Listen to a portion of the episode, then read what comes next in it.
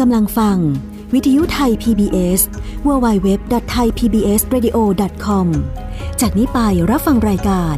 ห้องเรียนฟ้ากว้าง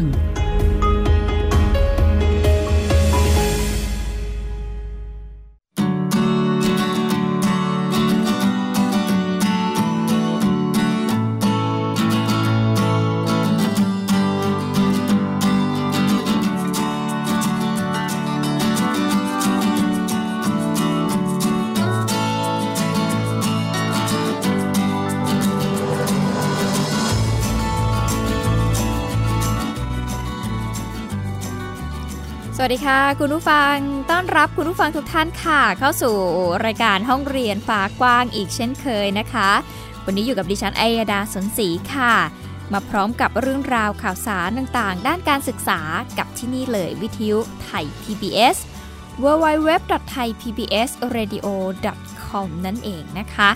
ก็เป็นอีกหนึ่งช่องทางที่คุณสามารถรับฟังข่าวสารต่างๆเนาะรวมไปถึงสาระบันเทิงสาระประโยชน์ที่มีอยู่มากมายเลยทีเดียวที่เราในฐานะเป็นส่วนหนึ่งขององค์กรไทย PBS ร่วมกันสร้างสรรค์ขึ้นมาให้คุณผู้ฟังได้ติดตามรับฟังนั่นเองนะคะ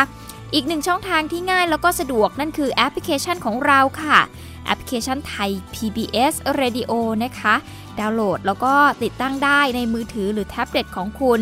ทั้งระบบ iOS แล้วก็ระบบ Android ส่วนวันนี้ค่ะมีข่าวสารด้านการศึกษาที่น่าสนใจมาให้คุณผู้ฟังได้รับฟังอีกเช่นเคยจะเป็นอย่างไรนั้นไปติดตามรับฟังกันค่ะ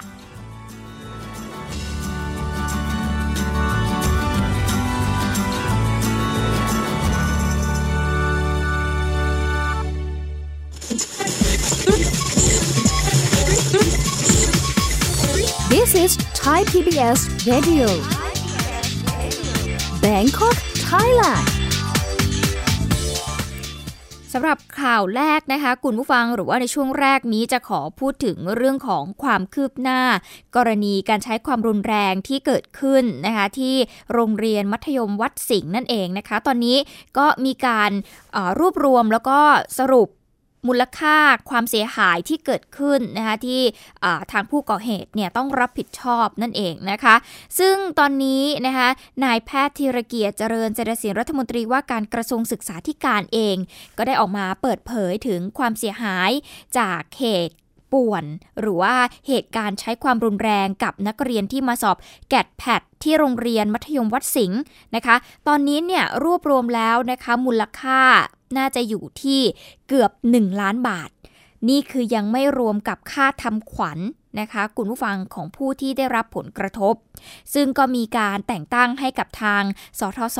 นะคะเป็นตัวแทนในการยื่นขออนุมัติศาลออกหมายจับซึ่งตอนนี้ก็ออกหมายจับไปแล้ว3รายด้วยกันพร้อมกับตั้ง6ข้อหาชะกันด้วยจากกรณีกลุ่มวัยรุ่นนะคะที่มาร่วมงานบวชภายในวัดสิงห์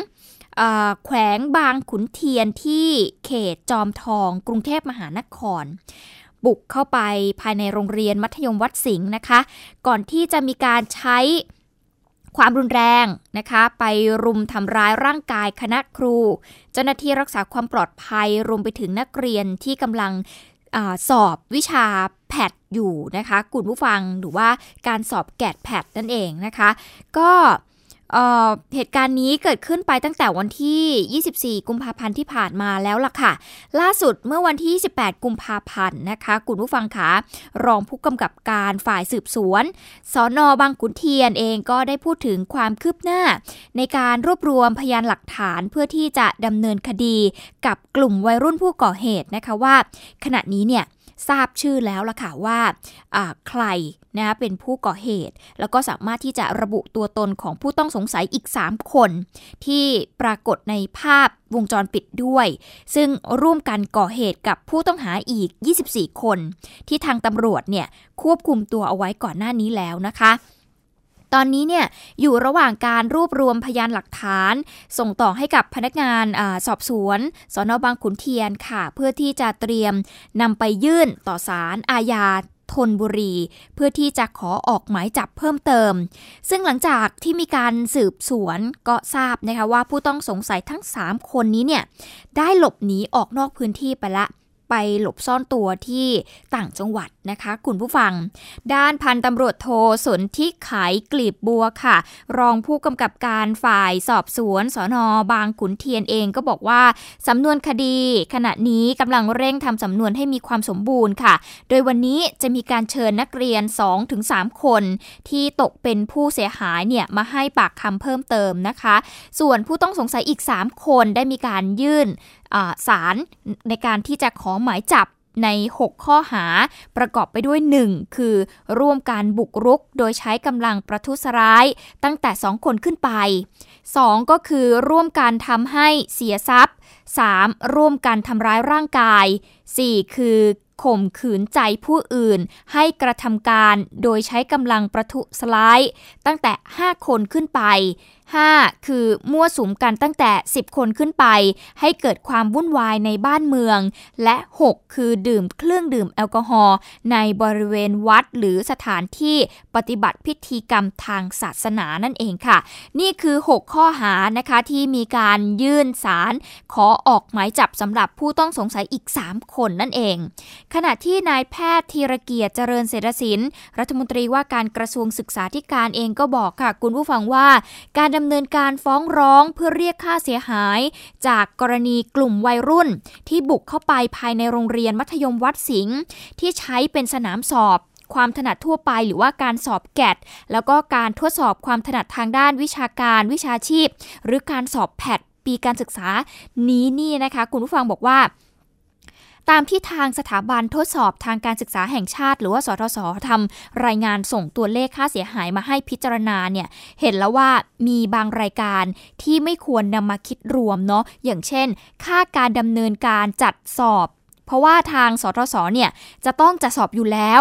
รวมไปถึงรายละเอียดค่าเสียหายในส่วนอื่นๆเพิ่มเติมที่เกิดขึ้นในโรงเรียนโดยจากการคำนวณเบื้องต้นเนี่ยนะคะคาดการว่าค่าเสียหายเนี่ยรวมถึงรายละเอียดต่างๆเนี่ยนะคะ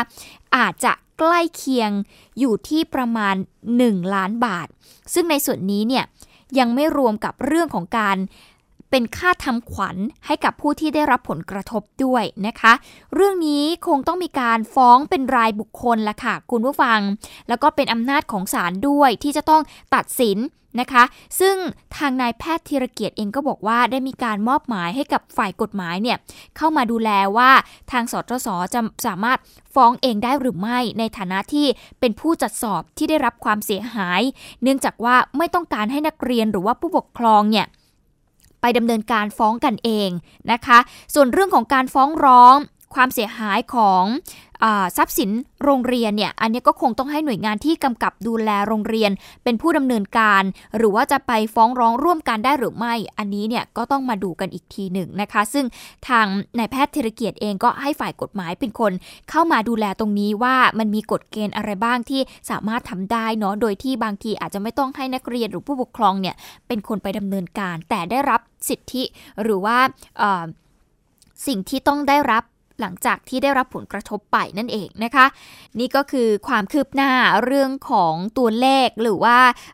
การประเมินความเสียหายที่เกิดขึ้นนะคะคุณผู้ฟังที่จะมีการฟ้องร้องไปยังผู้ที่ก่อเหตุให้มารับผิดชอบในส่วนตรงนี้ไปเพราะว่าก็เกิดความเสียหายในหลายส่วนเหมือนกันเนาะจากการจัดสอบในครั้งนี้รวมไปถึงเรื่องของสภาพร่างกายและจิตใจของผู้ที่ได้รับผลกระทบจากเหตุการณ์ในครั้งนี้ด้วยนั่นเองนะคะนอกจากนี้ค่ะคุณผู้ฟังจากกรณีที่เกิดความวุ่นวายขึ้นที่โรงเรียนมัธยมวัดสิงห์นะคะเราก็ได้อัปเดตให้คุณผู้ฟังได้ฟังกันไปแล้วหรอว่าทางสทศเองก็จะมีการจัดสอบใหม่ให้สำหรับเด็กนักเรียนคนไหนที่ต้องการจะสอบใหม่เพื่อที่จะนำคะแนนเนี่ยไปยื่นสอบในการสอบเข้ามหาวิทยาลัยนะคะก็เป็นสิทธิได้ตอนนี้ก็มีการสรุปยอดนักเรียนที่จะขอยื่นในการสอบแพท5รอบพิเศษนะคะซึ่งสทศสรุปนักเรียนสนามสอบมัธยมวัดสิงห์ที่ขอยื่นสอบรอบพิเศษมาเนี่ยมีจำนวน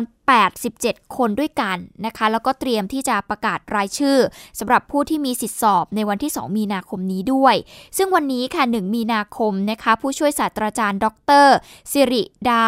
บุรชาติค่ะคุณผู้ฟังผู้อำนวยการสถาบันทดสอบทางการศึกษาแห่งชาติก็บอกว่า ตามที่ทางสทศได้มีการเปิดให้นักเรียนผู้เข้าสอบวิชาแพท5นั่นก็คือความถนัดทางด้านวิชาชีพครูในสนามสอบโรงเรียนมัธยมวัดสิงห์ซึ่งได้รับผลกระทบจากกลุ่มบุคคลที่เข้าไปก่อเหตุความวุ่นวายทำลายทรัพย์สินแล้วก็ทำร้ายร่างกายเนี่ยนะคะแสดงความประสงค์ขอสอบแพท5ใหม่เป็นกรณีพิเศษวันที่5มีนาคมนี้นะคะจะมีการสอบที่สนามสอบใหม่ก็คือที่โรงเรียนบางประกอบวิทยาคมนะคะทั้งนี้ค่ะจากการยื่นความประสงค์มาตั้งแต่วันที่26ถึงวันที่28กุมภาพันธ์ที่ผ่านมาเนี่ยก็มีนักเรียนยื่นความประสงค์ขอสอบใหม่นะคะ87คนอย่างที่บอกไปก็มีการแบ่งแยกด้วยเนาะว่ายื่นด้วยตนเองที่สทศเลยจำนวน4คนมีการยื่นผ่านทางอีเมลจำนวน65คนแล้วก็ยื่นเอกสารที่โรงเรียนมัธยมวัดสิงห์อีก18คนค่ะโดยทางสทศเองก็จะมีการประกาศรายชื่อผู้ที่มีสิทธิสอบในวันเสาร์ที่2มีนาคมนี้ก็คือวันพรุ่งนี้ติดตามให้ดีนะคะผ่านทางเว็บไซต์ของสทศนั่นเองเด็กๆก็รอติดตามกันด้วยนะคะเตรียมตัวให้ดีสำหรับการสอบในรอบพิเศษนี้ขอขอบคุณข้อมูลด้วยจากผู้จัดการออนไลน์และกรุงเทพธุรกิจค่ะวิทยุไทย PBS www.thaipbsradio.com ออกอากาศจากอาคาร B องค์การกระจายเสียงและแพร่ภาพสาธารณะแห่งประเทศไทยถนนวิภาวดีรังสิตกรุงเทพมหานคร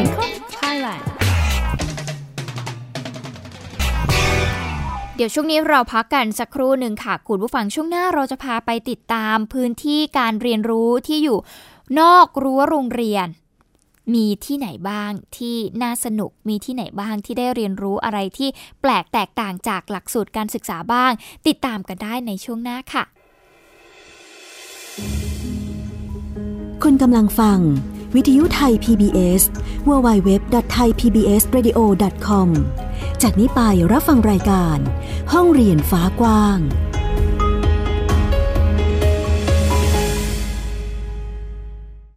คุณรู้ไหมความรู้ดีๆไม่ได้มีอยู่แค่ในหนังสือทีวีเหรอ YouTube เหรอไม่ใช่นี่เลยไทย PBS Radio มิติใหม่ของการรับฟังข่าวจากไทย PBS Radioหลากหลายรายการสาระความรู้หรือสีสันบันเทิงรับฟังง่ายๆทางออนไลน์ thaipbsradio.com และทางแอปพลิเคชัน Thai PBS Radio มันเจ๋งอ่ะดีกว่าที่คิดไว้ตั้งเยอะเลยมาฟังกันเถอะเพื่อนๆ Thai PBS Radio ทุกวันจันทร์ถึงศุกร์ 5:00 นถึง 19:00 น Thai PBS Radio ข่าวสารสาระเพื่อสาธารณะและสังคมเพราะสุขภาพเป็นเรื่องที่ควรใส่ใจเพราะความผูกใยเป็นสิ่งที่เราจะคุยให้คุณได้ฟังกับ1ชั่วโมงที่พร้อมแบ่งปันช่วงเวลาแห่งสุขภาวะสุขภาพกับรายการโรงหมอทุกวันจันทร์ถึงวันศุกร์ทาง www.thaipbsradio.com และแอปพลิเคชัน Thai PBS Radio ในสมาร์ทโฟนระบบ Android และ iOS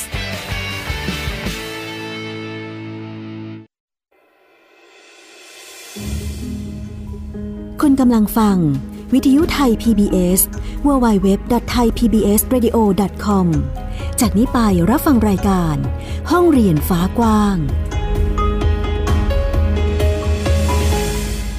กลับมาติดตามกับห้องเรียนฟ้ากว้างในช่วงที่2ค่ะคุณผู้ฟังช่วงนี้อย่างที่ได้เกริ่นไปว่าเราจะไปดูพื้นที่การเรียนรู้ที่อยู่นอกห้องเรียนกันบ้างมีที่ไหนที่น่าสนใจนะคะมีคุณผู้ฟังคุณผู้ชมนะคะคุณผู้ฟังที่เป็นภาคพลเมืองร่วมกันปักหมุดพื้นที่การเรียนรู้ต่างๆเหล่านี้เข้ามา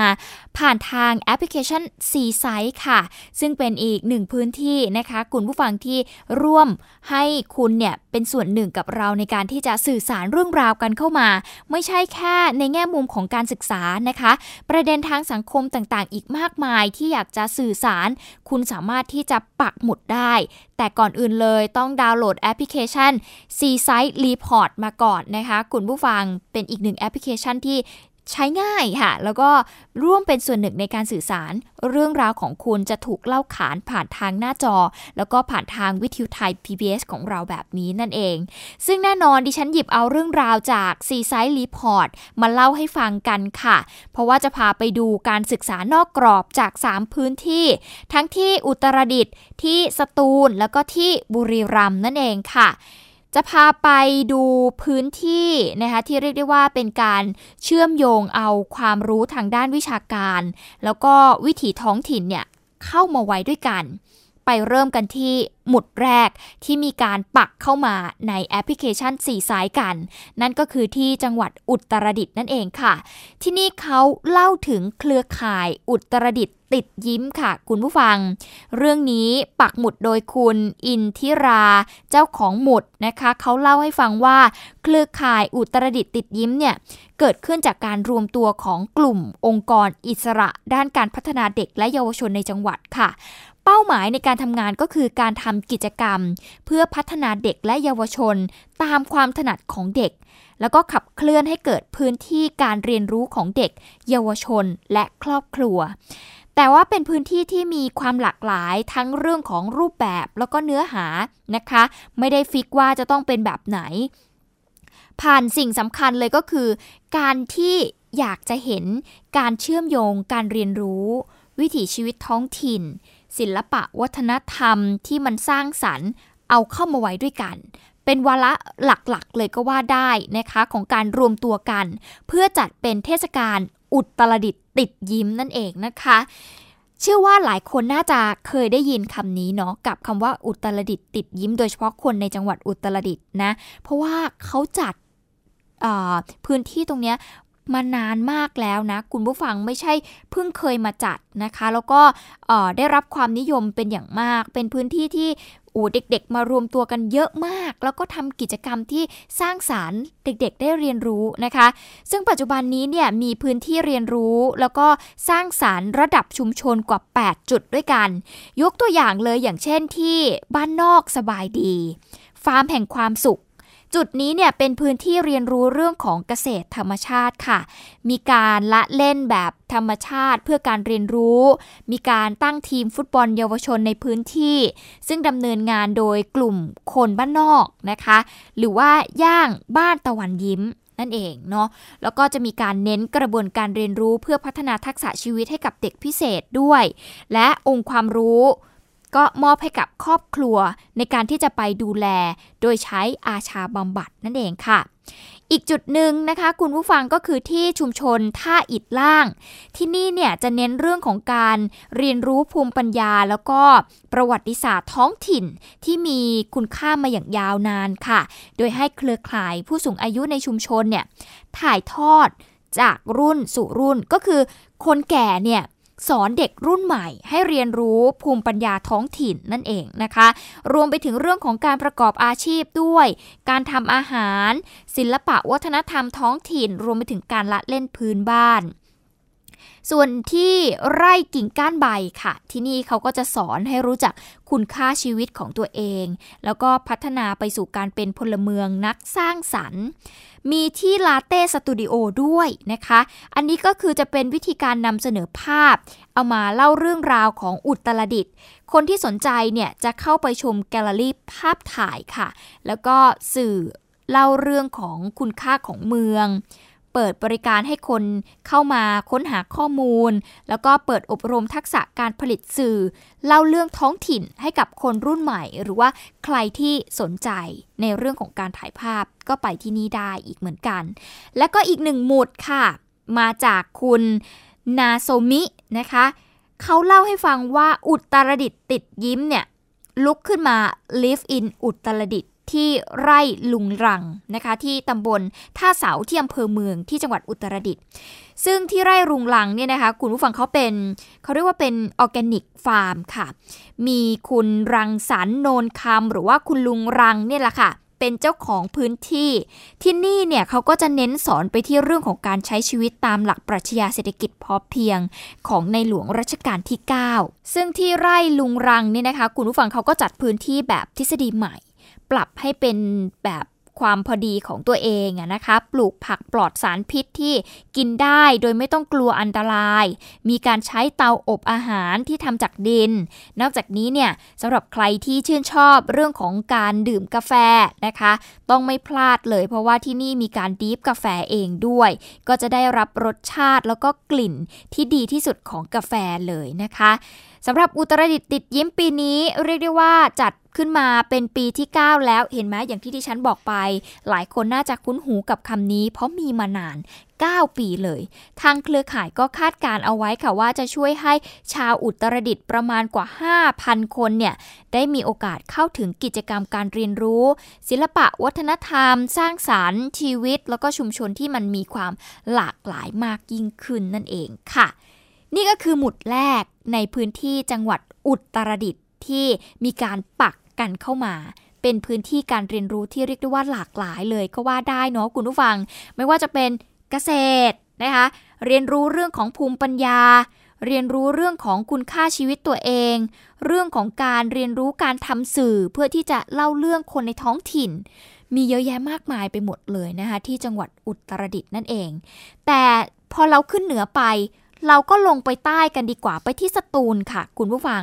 ที่นี่ก็มีการปักหมุดเหมือนกันเล่าเรื่องราวในพื้นที่การเรียนรู้นอกห้องเรียนจากอุทยานธรณีสตูลนั่นเองค่ะซึ่งเป็นพื้นที่มรดกโลกคุณหนูนาได้มีการปักหมุดเข้ามานะคะเป็นเรื่องราวของเด็กๆที่โรงเรียนอนุบาลสตูลที่พวกเขากำลังขุดหาร่องรอยทางประวัติศาสตร์เลยคือขุดหาซากฟอสซิลบนพื้นดินแถวๆบ้านเกิดของเขาอะนะคะซึ่งก่อนหน้านี้ค่ะผอ.สุทธิสายสุนีซึ่งเป็นผู้อำนวยการโรงเรียนอนุบาลสตูลเองก็เคยบอกเอาไว้นะคะคุณผู้ฟังว่าการศึกษาที่แท้จริงเนี่ยก็คือการศึกษาที่ต้องลงมือทำต้องปฏิบัติการต้องคลุกอยู่กับการลงพื้นที่ไม่ใช่แค่ศึกษาในห้องสี่เหลี่ยมแค่นั้นนะคะสำหรับที่นี่เนี่ยต้องขอขอบคุณคุณครูเลยเพราะว่าใช้โครงงานฐานวิจัยในการที่จะจัดการเรียนรู้มาตลอดเกือบ10 ปีแล้วก็แต่ละปีเนี่ยเกิดโครงงานเยอะแยะมากมายเลยหนึ่งในนั้นเมื่อ 4-5 ปีที่แล้วเนี่ยเด็กป .4 เขาเรียนรู้โครงงานเรื่องของการหาแหล่งฟอสซิลในพื้นที่อำเภอเมืองซึ่งในขั้นตอนการพัฒนาโจทย์แล้วก็การลงพื้นที่เด็กกลุ่มนี้เนี่ยต้องขึ้นไปบนภูเขาหลายลูกมากเลยค่ะคุณผู้ฟังเข้าไปในถ้ำหลายถ้ำมากเพราะว่าต้องการจะหาซากฟอสซิลจนไปเจอที่บ่อดินซึ่งพวกเขาดีใจกันมากเลยนะคะถ้าใครได้เห็นภาพนะคุณผู้ฟังอธิบายให้ฟังเป็นเสียงอย่างนี้เลยละกันตาพวกเขาเนี่ยเป็นประกายเลยนะคุณผู้ฟังแล้วก็รู้สึกประทับใจจากสิ่งที่พวกเขาพยายามที่จะเรียนรู้แล้วก็ค้นหามันนั่นเองนะคะสำหรับโรงเรียนอนุบาลสตูลเนี่ยเป็นโรงเรียนที่ให้ความสำคัญทั้งการศึกษาในโรงเรียนแล้วก็นอกโรงเรียนค่ะโดดเด่นด้านการสร้างการเรียนรู้ผ่าน Research Based Learning นะคะหรือว่า RBL นั่นเองเด็กทุกคนจะได้ทำการศึกษาหรือว่าทำเป็นโครงงานการวิจัยได้ลงชุมชนไปค่ะไปค้นหาคำตอบจากสารตั้งต้นก็คือความสงสัยของพวกเขานั่นเองแล้วก็นำสิ่งที่เรียนเนี่ยมาต่อยอดในการทำโครงงานการคิดการหาคำตอบมีการต่อยอดไปในทุกๆระดับไปจนถึงอาชีวศึกษาปริญญาตรีปริญญาโทปริญญาเอกด้วยนะคะส่วนถ้าพูดถึงอุทยานธรณีสตูลเนี่ยก็ได้รับการประกาศจากยูเนสโกด้วยนะคุณผู้ฟังเป็นอุทยานธรณีโลกแห่งแรกของประเทศไทยเมื่อวันที่17 เมษายน 2561 นี้เองค่ะทำให้หลายคนหันมาให้ความสนใจกับสถานที่แห่งนี้มากขึ้นซากดึกดำบรรพ์ที่เด็กๆกำลังขุดค้นคือฟอสซิลโดยมีการศึกษาค้นพบว่าอยู่ในมหายุคพาลิโอโซอิกนะคะซึ่งย้อนกลับไปประมาณ500กว่าล้านถึง250ล้านปีก่อนนั่นเองเดี๋ยวเราไปฟังเสียงของคุณทรงพบวารินสะอาดรองผู้อำนวยการอุทยานธรณีสตูลค่ะในปัจจุบันนี้เราก็มีในเรื่องของกลุ่มคนนักเรียนนะครับนักเรียนเนี่ยก็จะมีนักเรียนที่หลายโรงเรียนในพื้นที่อย่างเช่นของทุ่งว่าเองเนี่ยก็จะมีโรงเรียนทุ่งว่าวรวิทย์นะครับก็จะมีศูนย์มีวิพันธ์ธรรมชาติวิทยาซึ่งเขาศึกษาในเรื่องราวที่เกี่ยวข้องนะครับแล้วก็นำไปใช้ด้วยนะครับนำไปใช้ด้วยคือสอนตั้งแต่ ตั้งแต่เล็กๆแต่จริงแล้วนอกจากเด็กนักเรียนแล้วเนี่ยในส่วนนักเรียนเนี่ยเรามีการจัดทำหลักสูตรนะครับตั้งแต่ระดับประถมวัยจนถึงระดับอนุปัญญาระดับอุดมศึกษารวมทั้งบุคคลทั่วไปและบุคคลพิเศษด้วยนะครับเพื่อให้เขาได้เรียนรู้ว่าสตูลเรามีอะไรนะครับซึ่งมันเป็นเรื่องที่ค่อนข้างจะใหม่สำหรับคนหลายๆคนนะครับเพราะว่าเราต้องเรียนรู้ว่าทรัพยากรธรรมชาติของสตูลมีอะไรบ้างเราต้องเรียนรู้ว่ากำเนิดของแผ่นดินของสตูลเนี่ยตรงไหนจากเก่าตรงไหนเก่าไปหาใหม่ตรงไหนเป็นแผ่นเป็นใช่เป็นที่มันเด่นชัดอย่างเช่นหินทรายแดงกว่านะครับภูเขาหินทรายแดงภูเขาหินปูนนะครับเกิดขึ้นในยุคไหนมันมีอะไรเป็นซากดึกดำบรรพ์อยู่นั้นบ้างนะครับหินโครนมีอะไรบ้างเขาน้อยมีอะไรนะครับมีอะไรหลากหลายอะไรแบบนี้ซึ่งมันอาจจะไม่ตัวมันอาจจะไม่ได้ใหญ่เหมือนไดโนเสาร์นะครับแต่มันมีอะไรที่ลึกซึ้งยิ่งแบบไดโนเสาร์อีกนะครับเพราะว่าหลายๆอย่างในนั้นมันยังอยู่มาจนถึงปัจจุบันในส่วนนักเรียนนะครับก็เป็นการเรียนรู้ก่อนเป็นการเรียนรู้และนำไปอาจจะกลับไปบอกพ่อแม่กลับไปศึกษาที่บ้านมีอะไรที่บ้านเรามีอะไรบ้าง